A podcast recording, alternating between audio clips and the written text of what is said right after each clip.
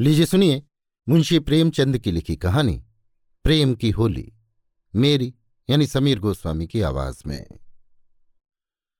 गंगी का सत्रहवां साल था, पर वो तीन साल से विधवा थी और जानती थी कि मैं विधवा हूँ। मेरे लिए संसार के सुखों के द्वार बंद हैं। फिर वो क्यों रोए और कल्पे? मेले से सभी तो मिठाई के दोने और फूलों के हार लेकर नहीं लौटते। कितनों ही का तो मेले की सजी दुकानें और उन पर खड़े नर नारी देखकर ही मनोरंजन हो जाता है। गंगी खाती पीती थी, हंसती बोलती थी। किसी ने उसे मुँह लटकाए, अपने भाग्य को रोते नहीं देखा। घड़ी रात को उठकर गोबर निकालकर गाय बैलों को सानी देना, फिर उपले पाथना उसका नित्य का नियम था। तब वो अपने भैया को गाह दोहाने के लिए जगाती थी। फिर कुएँ से पानी लाती, चौके का धंधा शुरू हो जाता। गाँव की सारी भावजय उससे हँसी करती, पर एक विशेष प्रकार की हँसी छोड़कर। सहेलियाँ ससुराल से आकर उससे सारी कथा कहती, पर एक विशेष प्रसंग बचाकर। सभी उसके वैधव्य का आदर करते थे। जिस छोटे से अपराध के लिए उसकी भावच पर घुड़कियाँ पड़ती, उसकी माँ को गालियाँ मिलती, उसके भाई पर मार पड़ती, वो उसके लिए शम्म था। जिसे ईश्वर ने मारा है, उसे क्या कोई मारे? जो बातें उसके लिए वर्जित थीं उनकी ओर उसका मन ही न जाता था। उसके लिए उसका अस्तित्व ही न था। जवानी के इस उमड़े हुए सागर में मतवाली लहरें न थी, डरावनी गरज न थी, अचल शांति का साम्राज्य था। होली आई, सबने गुलाबी साड़ियाँ पहनी, गंगी की साड़ी न रंगी गई। माँ ने पूछा, बेटी, तेरी साड़ी भी रंग दू? गंगी ने कहा, नहीं, अम्मा, यों ही रहने दो। भावज ने फाग गाया। वो पकवान बनाती रही। उसे इसी में आनंद था। तीसरे पहर दूसरे गाँव के लोग होली खेलने आए। ये लोग भी होली लौटाने जाएँगे। गाँव में यही परस्पर व्यवहार है। मैकू महतो ने भंग बनवा रखी थी। चरस, गांजा, माजूम सब कुछ लाए थे। गंगी ने ही भंग पीसी थी। मीठी अलग बनाई थी, नमकीन अलग। उसका भाई पिलाता था, वो हाथ धुलाती थी। जवान सिर नीचा किए पीकर चले जाते। बूढ़े गंगी से पूछ लेते, अच्छी तरह हो ना बेटे? या चुहल करते, क्यों री गंगिया? भावज तुझे खाना नहीं देती क्या, जितनी दुबली हो गई है? गंगिया हंसकर रह जाती। देह क्या उसके बस की थी? न जाने क्यों वो मोटी हुई थी। भंग पीने के बाद लोग भाग गाने लगे। गंगिया अपनी चौखट पर खड़ी सुन रही थी। एक जवान ठाकुर गा रहा था। कितना अच्छा स्वर था, कैसा मीठा। गंगिया को बड़ा आनंद आ रहा था। माँ ने कई बार पुकारा जा वो ना गई। एक बार गई भी तो जल्दी से लौट आई। उसका ध्यान उसी गाने पर था। न जाने क्या बात उसे खींचे लेती थी, बांधे लेती थी। जवान ठाकुर भी बार बार गंगिया की ओर देखता और मस्त हो हो कर गाता। उसके साथ वालों को आश्चर्य हो रहा था। ठाकुर को ये सिद्धि कहाँ मिल गई? वो लोग विदा हुए तो गंगिया चौखटे पर खड़ी थी। जवान ठाकुर ने भी उसकी ओर देखा और चला गया। गंगिया ने अपने बाप से पूछा, कौन गाता था दादा? मैकू ने कहा, कोठार के बुद्धू सिंह का लड़का है, गरीब सिंह। बुद्धू रीति व्यवहार में आते जाते थे। उनके मरने के बाद अब वही लड़का आने जाने लगा। गंगी, यहाँ तो पहले पहल आया है। मैकू हाँ और तो कभी नहीं देखा। मिजाज बिल्कुल बाप का सा है, और वैसी ही मीठी बोली है। घमंड तो छूने ही गया। बुद्धू के बखार में अनाज रखने को जगह न थी, पर चमार को भी देखते तो पहले हाथ उठाते। वही इसका स्वभाव है। गोरू आ रहे थे। गंगी पगहिया लेने भीतर चली गई। वही स्वर उसके कानों में गूंज रहा था। कई महीने गुजर गए। एक दिन गंगी गोबर पाथ रही थी। सहसा उसने देखा, वही ठाकुर सिर झुकाए द्वार पर से चला जा रहा है। वो गोबर छोड़कर उठ खड़ी हुई। घर में कोई मर्द न था, सब बाहर चले गए थे। ये कहना चाहती थी, ठाकुर, बैठो पानी पीते जाओ। पर उसके मुँह से बात न निकली। उसकी छाती कितने ज़ोर से धड़क रही थी। उसे एक विचित्र घबराहट होने लगी।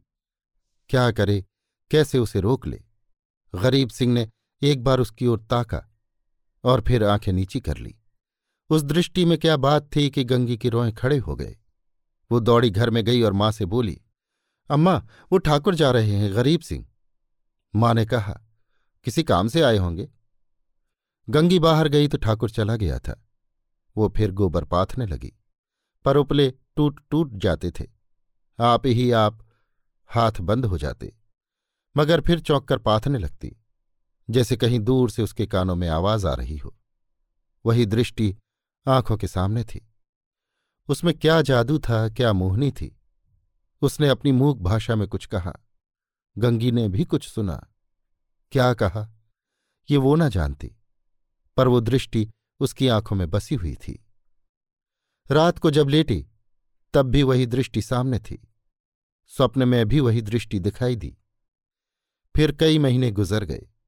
एक दिन संध्या समय में कुद्वार पर बैठे सन कात रहे थे और गंगी बैलों को सानी चला रही थी कि सहसा चिल्ला उठी, दादा दादा, ठाकुर! मैकू ने सिर उठाया तो द्वार पर गरीब सिंह चला आ रहा था। राम राम हुआ। मैकू ने पूछा, कहाँ गरीब सिंह? पानी तो पीते जाओ। गरीब आकर एक माची पर बैठ गया। उसका चेहरा उतरा हुआ था। कुछ वो बीमार सा जान पड़ता था। मैकू ने कहा, कुछ बीमार थे क्या? गरीब। नहीं तो दादा। मैकू, कुछ मुँह उतरा हुआ है। क्या सूद ब्याज की चिंता में पड़ गए? गरीब। तुम्हारे जीते मुझे क्या चिंता है दादा?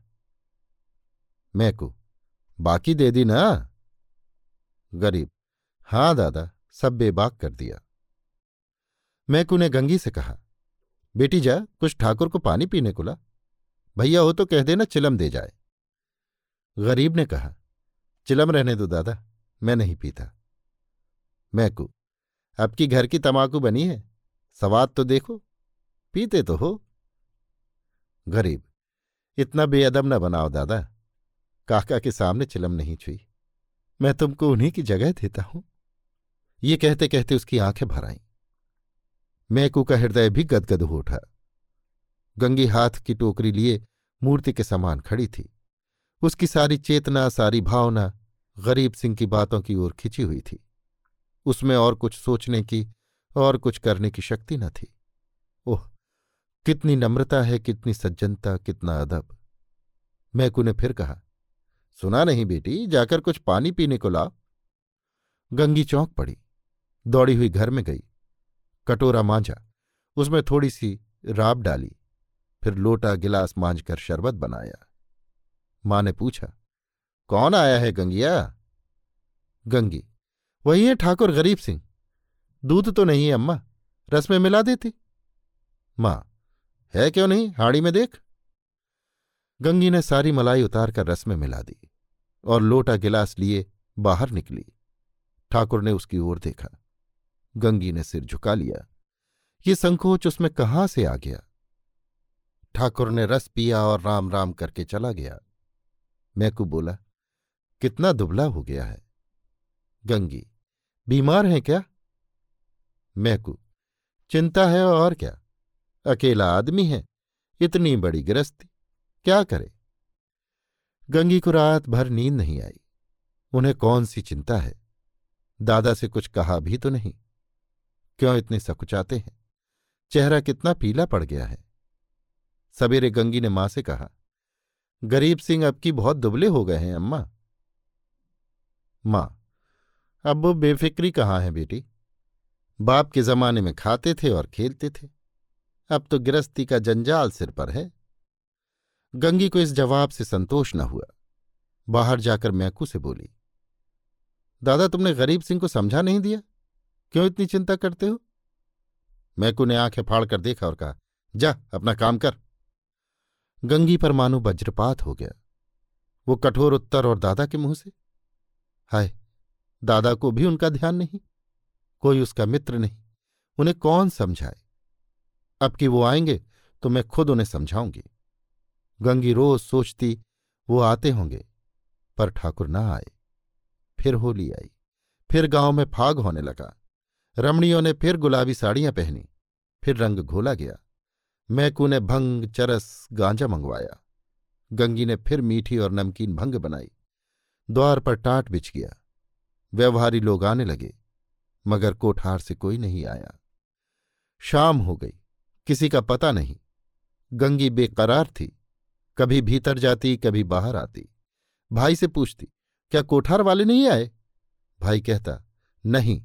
दादा से पूछती, भंग तो नहीं बची दादा? कोठार वाले आवेंगे तो क्या पियेंगे? दादा कहते, अब क्या रात को आवेंगे? सामने तो गाँव है, आते होते तो दिखाई देते। रात हो गई, पर गंगी को अभी तक आशा लगी हुई थी। वो मंदिर के ऊपर चढ़ गई और कोठार की ओर निगाह दौड़ाई। कोई ना आता था। सहसा उसे उसी सिवानी की ओर आग दहकती हुई दिखाई दी। देखते देखते ज्वाला प्रचंड हो गई। ये क्या? वहाँ आज होली चल रही है? होली तो कल ही जल गई।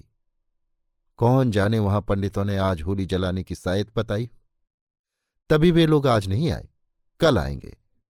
उसने घर आकर मैकू से कहा, दादा, कोठार में तो आज होली जली है। मैकू, दुत पगली, होली सब जगह कल जल गई। गंगी, तुम मानते नहीं हो, मैं मंदिर पर से देख आई हूँ, होली जल रही है। न पते आते हो तो चलो मैं दिखा दूँ। मैकू अच्छा चल देखूँ। मैकू ने गंगी के साथ मंदिर की छत पर आकर देखा। एक मिनट तक देखते रहे, फिर बिना कुछ बोली नीचे उतर आए। गंगी ने कहा, है होली कि नहीं? तुम न मानते थे? मैकू होली नहीं है पगली, चिता है। कोई मर गया है, तभी आज कोठार वाले नहीं आए। गंगी का कलेजा धक से हो गया। इतने में किसी ने नीचे से पुकारा मैकू महतो? कोठार के गरीब सिंह गुजर गए। मैकू नीचे चले गए पर गंगी वहीं स्तंभित खड़ी रही। कुछ खबर न रही मैं कौन हूँ, कहाँ हूँ। मालूम हुआ जैसे गरीब सिंह उस सुदूर चिता से निकलकर उसकी ओर देख रहा है। वही दृष्टि थी, वही चेहरा। क्या उसे वो भूल सकती थी? उस दिवस से फिर कभी होली देखने नहीं गई। होली हर साल आती थी। हर साल उसी तरह भंग बनती थी, हर साल उसी तरह फाग होता था, हर साल अबीर गुलाल उड़ती थी, पर गंगी के लिए, होली सदा के लिए चली गई। अभी आप सुन रहे थे मुंशी प्रेमचंद की लिखी कहानी, प्रेम की होली, मेरी यानी समीर गोस्वामी की आवाज़ में।